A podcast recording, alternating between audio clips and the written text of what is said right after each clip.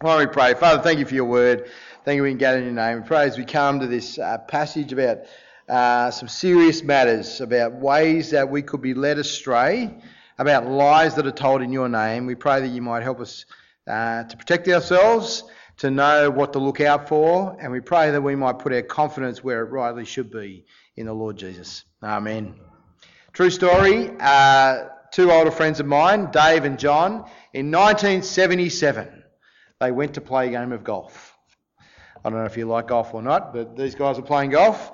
And uh, Dave teed off with the best shot he's ever hit, right down the middle of the fairway, sailing along. It was glorious. It was straight, uh, and he, you know, he was cheering until a bird flew out of nowhere. And just as it got to the, the sort of apex of its flight, this bird flew right across and smack! Feathers everywhere. Ball, bird, dropped straight to the ground. They race down there to see if the ball's okay, and, and the bird. uh, and they find the bird, and the bird's dead. To which John says to Dave, with a dead straight face, Dave, I bet nothing like that's ever gone through its head before. And in Colossians chapter 2, the point that Paul makes is that there are things that should never go through your head lies about God, distortions of the truth, false views of God and religion, which will rob the truth from you and leave you in a very desperate and dangerous position. Now, we've all heard the saying, sticks and stones may break my bones, but words will never hurt me. That's just not true. Uh, sticks and stones and indeed flying golf balls may indeed break bones and kill you, but um, words can have even greater consequences. Uh, we might remember cruel words from family or uh, people at school that have scarred us deeply for lies. Bones heal, but sometimes words never do. But even worse are lies about God which can destroy you eternally. And the battle we all face when it comes to God is a battle for your mind. We got a hint of that fact last week in chapter 2 in verse 4, where Paul has said, uh, he said, I tell you all this, everything he said about what a Christian is and, and who Jesus is and what Christians are on about. I tell you all this so that no one may deceive you by fine sounding arguments. But now, as he gets into it, we get a full dose of what he means. Uh, chapter 2 and verse 8 See to it that no one takes you captive through hollow and deceptive philosophy which depends on human tradition and the basic principles of this world rather than on Christ. He's saying that there are arguments, there are ways of viewing God, there are ideas that will come, and uh, words which can enslave you, which can capture you and take you a prisoner. That is to say, the truths that Paul's outlined in the first chapter about what a Christian is and who Jesus is are not just nice thoughts for the day. They are supreme truths which make an eternal difference in your standing with God, whether you're part of His kingdom or not, and, and where you'll spend eternity. They're not a matter of opinion, they're a matter of fact. And yet, the warning here is that alternatives and distortions will come thick and fast, and they may well sound more interesting, more impressive, indeed more religious than the simple message of Jesus that God has given us. Messages telling us that Jesus is not enough that you need more or you need less. You need something to take you out of your mundane Christian existence and give you real spirituality, true spirituality. The world will keep coming back at you and pressurizing you with any number of false teachings, false philosophies, false spirituality, saying Jesus isn't enough. And even within the church, there are many who claim the same thing. And in this passage, we find out just what these philosophies and distortions are that we're supposed to be watching out for. Ones I want to suggest as we go through have actually taken over vast tracts of you know the church's life around the world, including the Anglican Church here in Australia, lies that have come. And so whether you came here today as a Christian, or whether you come as someone who's wondering about what Christianity is about, what we have here is one of the clearest distinctions you'll ever see between what it is that Jesus does offer and any and every false alternative. Well, he starts off with a reminder of the truth. And basically, Paul says that in Jesus Christ, God has done everything that was needed in order to save you and make you his. Uh, let's just run through the logic. We're not going to read it out. Uh, verse 9, he says, In Jesus Christ, all the fullness of the deity lives in bodily form. That is, he's saying Jesus is fully God. He's God become a human being. He's come from heaven to us. Now, you might remember the Christmas story uh, that uh, the angel comes and promises that Jesus, who's a baby at that point, is about to be born, is going to be given the title Emmanuel. What does Emmanuel mean? Does anyone remember? God with us. Emmanuel, God with us. And his acts and his teaching proved that's exactly who he was fully God here on earth. And if you are his, Paul says, you lack nothing. Says he's fully God and you have fullness in Christ. You've been given fullness in Christ. That is, there's nothing more that you need than him. If you are with Jesus, you haven't missed out on anything from God. And he gives a list of some of the things that have taken place if we are with Jesus. What are the transactions that have happened? Uh, first, verse 11, he says, In him we have been circumcised. And you might think, oh, hang on, get your mind out of the gutter, Paul. Um, but he explicitly says he's not talking about the circumcision that's done by the hands of men, you know, cutting off the foreskin. Uh, he says you don't have to have parts of your body removed or altered like in Judaism to be one of God's people. He's talking about the transformation that we've undergone the inner change that Christ has made in us, which is not a superficial makeover. He's saying the old self is gone when we're with Jesus. We are a new creation. We've been given a new heart, a circumcision of the heart. We're spiritually altered, spiritually circumcised. And he says that's been done. He says, second, we've been raised from the dead. Eternal life is not just about heaven after we die. He says we've already started. He says we were dead in our sinfulness.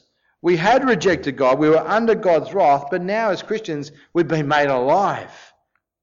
Made alive with Jesus. And he's not just talking about a new way of life, but because Jesus himself truly and bodily conquered death, he gives eternal life, endless life, life which starts now and goes on into eternity with him in joy after this life.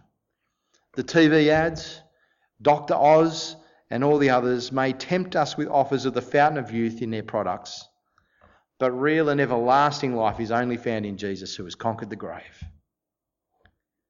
Third transaction, end of verse 13, he forgave us all our sins.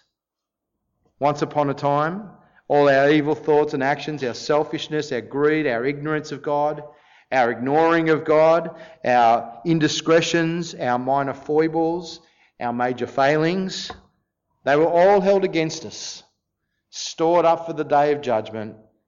But in Jesus Christ, we are forgiven everything. How does that work? Well, He forgave us all our sins, having cancelled the written code with its regulations that was against us and stood opposed to us. He took it away, nailing it to the cross. And having disarmed the powers and authorities, he made a public spectacle of them, triumphing over them by the cross. He's saying it's impossible to ever earn God's favour by doing stuff. That if you were to try and earn your way to heaven, you might you would find that God's standards are impossibly high. If I was to try and be good enough for God, try to do enough to earn my way into His good books, try and be religious enough to earn my way into His home, I'd have to face the fact that His standard isn't just, you know, mediocre, or even pretty good, or even very good. It's perfection. It's perfection. I'd have to have done every single thing that God ever commanded. And that's the written code, the regulations that stood opposed to us, God's righteous law that condemns us. And let's just do a test. Put up your hand if you've never told a lie.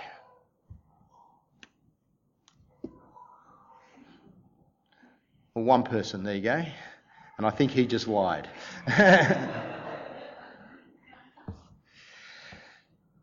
Should never trust any of you again in lies. uh, there may be some of these that you haven't done, I don't know, but uh, put up your hand if you've never envied anyone. No one. You're kidding, right? Oh, no, sorry. I forget I'm standing up here, so you're all envying me. Yeah, yeah. um, put up your hand if you've never hated anyone. Okay. That's fair enough. Put up your hand if you've never lusted after anyone. You know, thought, you know, Eh, oh, you failed on the first two. you wicked bunch. and yet, God's law says do not lie, do not envy, do not hate, do not last, and then anyone who does these things deserves death. And that's before we even get into things that we're supposed to do. Love the Lord my God with all my heart, soul, mind, and strength. You're kidding, right? Even as a Christian now, my heart, soul, mind, and strength are in love with many things, and it depends on the day which one is winning. Love my neighbour as my love myself? Yeah, right. There's no way I do that or even want to do that because I'm a selfish man. And so this law, God's written code, stands against me. It condemns me. It proves my guilt. It holds me accountable. It accuses me in the judgment as someone undeserving of anything from God's hand.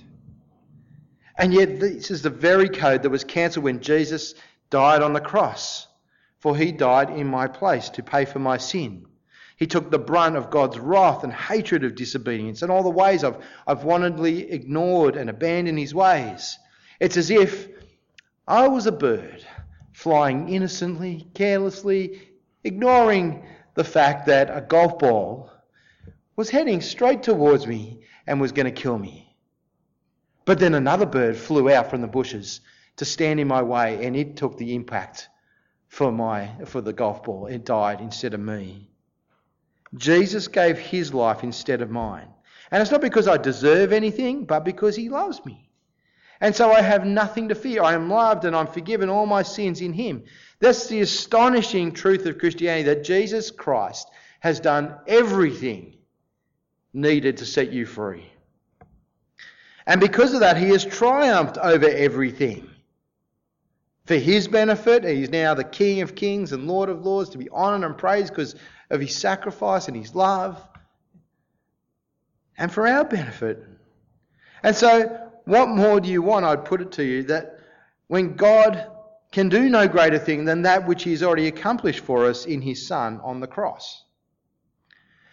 So that's a reminder of the truth he starts with. But what are these dangerous lies that he says are coming? What are the things Paul's talking about? And he says there are three big lies about being right with God. Three aberrations of that message. Three additions to Jesus. First big lie that you need to do particular special religious observances or practice in order to be saved. See it in verse 16. Therefore, do not let anyone judge you by what you eat or drink, or with regard to a religious festival, a new moon celebration, or a Sabbath day. These are a shadow of the things that were to come. The reality, however, is found in Christ. And I know already from this morning's service that as we go through this list of lies, that I'm going to be touching on some sacred cows. Okay? And you might be thinking, yeah, yeah, yeah, as we go through this. And then you suddenly get to the one that's you, and you go, well, no, that's not right. And we had audible voices this morning. Anyway. Throughout the history of the church, people have attempted to add things to Christianity, thinking that surely it cannot be enough that God saves you in Jesus alone. Surely you need to contribute something. The seeking of assurance in your penitence by the mindless repetition of prayers in order to achieve absolution. Showing you belong by putting ashes on your forehead during Lent. The Seventh day Adventists insisting that the church must be on Saturday, otherwise, it's not Christian and you're not a Christian. The Presbyterians, on the other hand, saying no, church must be on Sunday or it's not Christian. You must not eat meat on Fridays. The religiosity which says the divine, uh, you can meet the divine and sense the divine in man made temples, which Gothic cathedrals are trying to be. That you, you cannot have church just out in the open or in something because God wouldn't like it. The bowing and scraping, which unless you perform the actions properly, you won't have truly worshipped God right. As soon as you think there is a must do religious thing that you need in order to impress God, you've moved away from Jesus. You've added something to Jesus. Uh, let me put one to us specifically. Think about this. Do you have to have communion in order to be a Christian? I'm not asking whether communion is a good thing or whether it's in the Bible or not. I'm simply asking, do you think if you were never to have communion again, then your standing with God would be jeopardized?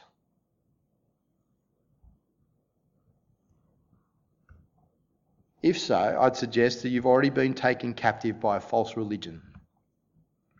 Look at it again, verse 16. Therefore, do not let anyone judge you, because of what Christ has done, having cancelled the written code and triumphed. Therefore, do not let anyone judge you by what you eat or drink, or with regard to a religious festival, a new moon celebration, or a Sabbath day. These are a shadow of the things that were to come. The reality, however, is found in Christ.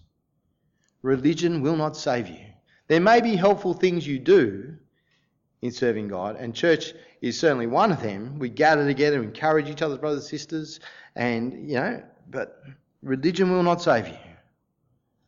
Second big lie that you need an extraordinary spiritual experience to know that you belong to God or that He's currently happy with you. A mystical experience. Uh, verse 18.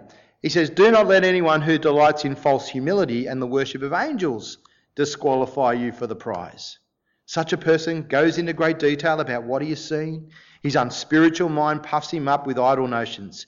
He has lost connection with the head, from whom the whole body, supported and held together by its ligaments and sinews, grows as God causes it to grow. And yet, mysticism has been rife in the church right from the get go. And the growth in recent years in Christian mysticism is incredible. Have you experienced the second blessing from God?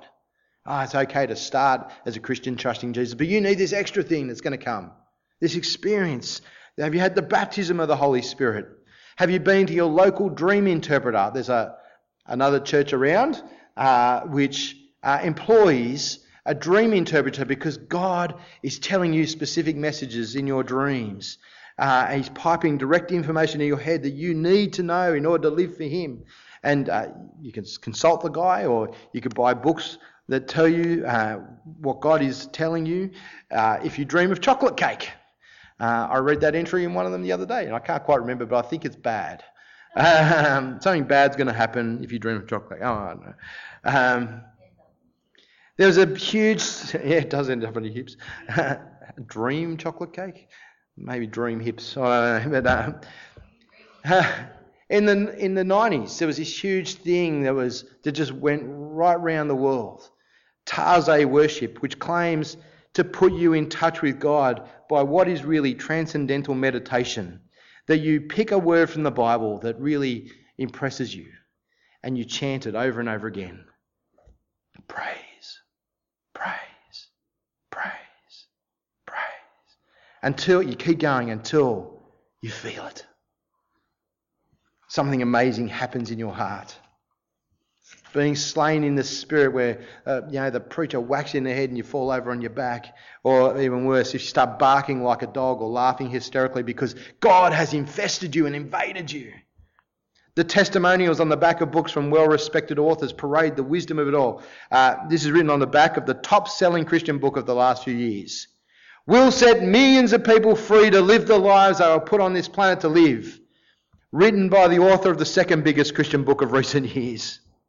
When only the gospel of the Lord Jesus Christ will set people free to live for God. Even the whole thinking behind the worship movement is about mysticism and having a spiritual experience. Uh, Geoff Bullock, who was one of the most prolific worship songwriters in the late 80s and 90s, he was Darlene Zschech's predecessor at Hillsong. His songs were sung by every church in the Western world. After his whole world fell apart in the mid 90s, he started reading his Bible. Oh, you think your worship songwriter should do that beforehand, but anyway. But he made a horrifying and wonderful discovery at the same time that we are saved by God's grace alone in Jesus. It was horrifying because he realised that he'd been leading churches up the garden path because he thought you could bring people into the very throne room of God on the back of quality, good, sensual music. That's what took people into God's kingdom. And gave you a sense of the divine out of this mundane world. But he came to realize Jesus' death alone brings you to the throne room of God. Music may be beautiful, singing great things to remind ourselves of great truths is important, but having an emotional high because you're caught up in music does not mean anything about your relationship with God. It just means you like the music that's going on. You see, all this kind of Christian mysticism, it's all a facade. It's an appearance of spiritual greatness. In reality, it's shallow, empty vanity.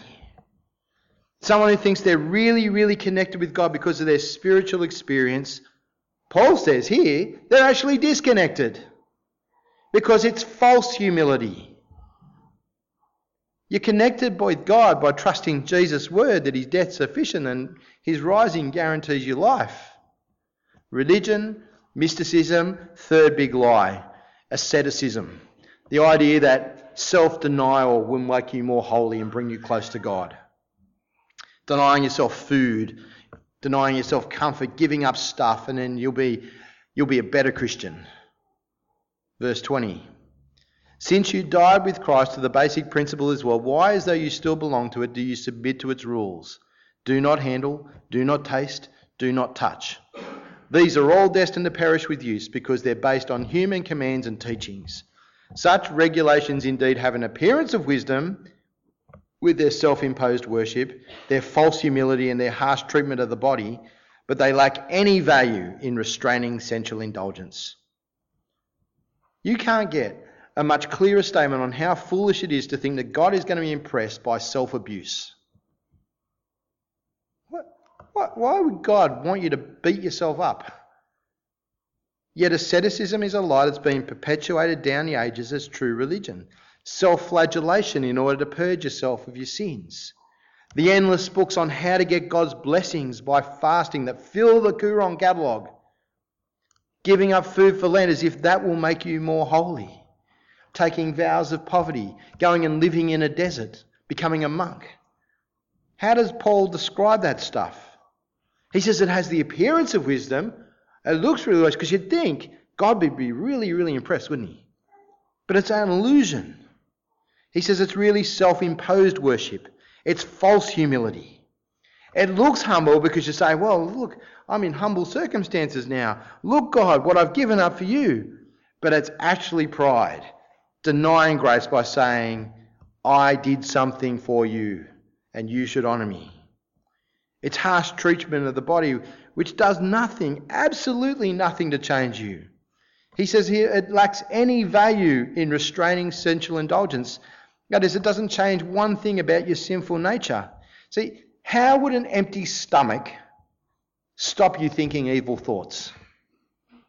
Might make you think more evil thoughts. Who do I need to rob to get my stomach full? You know? It, it, it can't change anything. It doesn't impress God. And he says that's why all of these things are so damaging and destructive, why they're hollow and deceptive, why they lead to slavery and to destruction because they're all based on you. On what you do or what you don't do, what you experience or what you've given up for God. And so in the end, they deny the cross. They deny the power of the cross, saying Jesus can't do enough. They deny the sufficiency of the cross because these kinds of false teachings try to add something to the cross of Christ that you need. Christ's death is not enough for you. They deny the love of the cross because they make God's love for you contingent on your performance. Paul's argument is that in Jesus Christ, Christians have much more than any of that. He says, You have everything. You have life. You have forgiveness. You have freedom. Do not be deceived. Do not be taken captive by what is worldly thinking, false wisdom, because you need nothing more to make God love you. And that's why he started with verse 6 and 7, which I conveniently skipped. So then, just as you received Christ Jesus as Lord, continue to live in him, rooted and built up, strengthened in the faith as you were taught, and overflowing with thankfulness. So here's the secret. Here's how to protect yourself from lies and being persuaded by wrong teaching. Simple, really. The way you make sure no one drags you off in the false teaching is to stick with Jesus Christ. Just as you began as a Christian, so continue, says Paul, in Christ with Jesus as Lord. You see, Christianity doesn't start with Jesus as Lord and Saviour and then move on to an updated model, to a new and improved, bigger things, you know, with extra, you know, attachments, deeper and more profound mystery, more, more moving experiences. No, the way you continue, the way you grow, the way you make progress as a Christian is exactly the same way as you began with Jesus. The kind of thing that will provide ongoing nourishment for our faith is not a new revelation from God. It's not new knowledge or a new experience. It's the truth we first heard in the gospel. Rooted in Him, built up in Him, strengthened in your trust of Him in His message of salvation. But then at the end of verse 7, Paul adds this little phrase that you could easily overlook and overflowing with thankfulness. it's sort of a, is that a throwaway line? I think it's actually key. It's such an important means of going on as Christians and resisting lies and false teaching. Overflowing with thankfulness is vital for protecting us from the subtle suggestion that maybe we don't yet have all of God's blessings. Maybe we don't have the full riches of God's love and mercy. Maybe we need something more. See, if we're overflowing with thankfulness and rejoicing that we can't just keep it in, it just spills out, if we can't help but thank God for all that He's done. Then, when someone says you have to add something to the gospel, when someone tells us they can offer us the next level of Christian godliness or experience, then we could say, What else could I possibly need? What else could you possibly give me? What else could I possibly want? Now, let me finish off the golf story I began with. John and Dave. 22 years later, after the day that Dave killed that bird. 1999. Dave and John played another game of golf. This time, John teed off. Whack! Perfect shot. Until 10 metres in front of his golf club, a rosella flew out of the bush and whack! Feathers everywhere. Ball drops. Bird drops. Bird's dead. Dave gets his revenge. He says to John, I bet nothing like that's ever gone through its head before. there are things that must never go through your head as a Christian about God. That He requires more religion, that you need to have a deep spiritual experience, that you need to beat yourself up as a Christian in order to make God love you, like you, accept you. Watch out for the lies that will come in the name of Jesus. Whether you came here as a Christian today or as someone who's trying to work out what it's all about, don't be deceived. You don't have to do anything to be right with God. The way to be right with God is to accept what Jesus has already done. He has died, He has risen, He has conquered, He alone grants life. Go to Him. Thank God because we can't earn it. He's done everything that was needed in Jesus. Thank God for him and stick with him. He will never let you down. He will never let you down. Father, we thank you for this mercy that you've done everything, that we don't need to do anything to accept your or to have your favour, to earn your in your goodness towards us. You, you've done it all. Help us to stick with Jesus, to trust that when He promises it's done, that it is done. And we pray that we'll never move from the hope held out in the gospel. For those of us with questions who are still wondering about whether it's true, we pray, please, that they might understand that Jesus is God and that's why his death can pay for us all. We thank you that we can't do anything but we thank you that He has done everything. In His name we pray. Amen.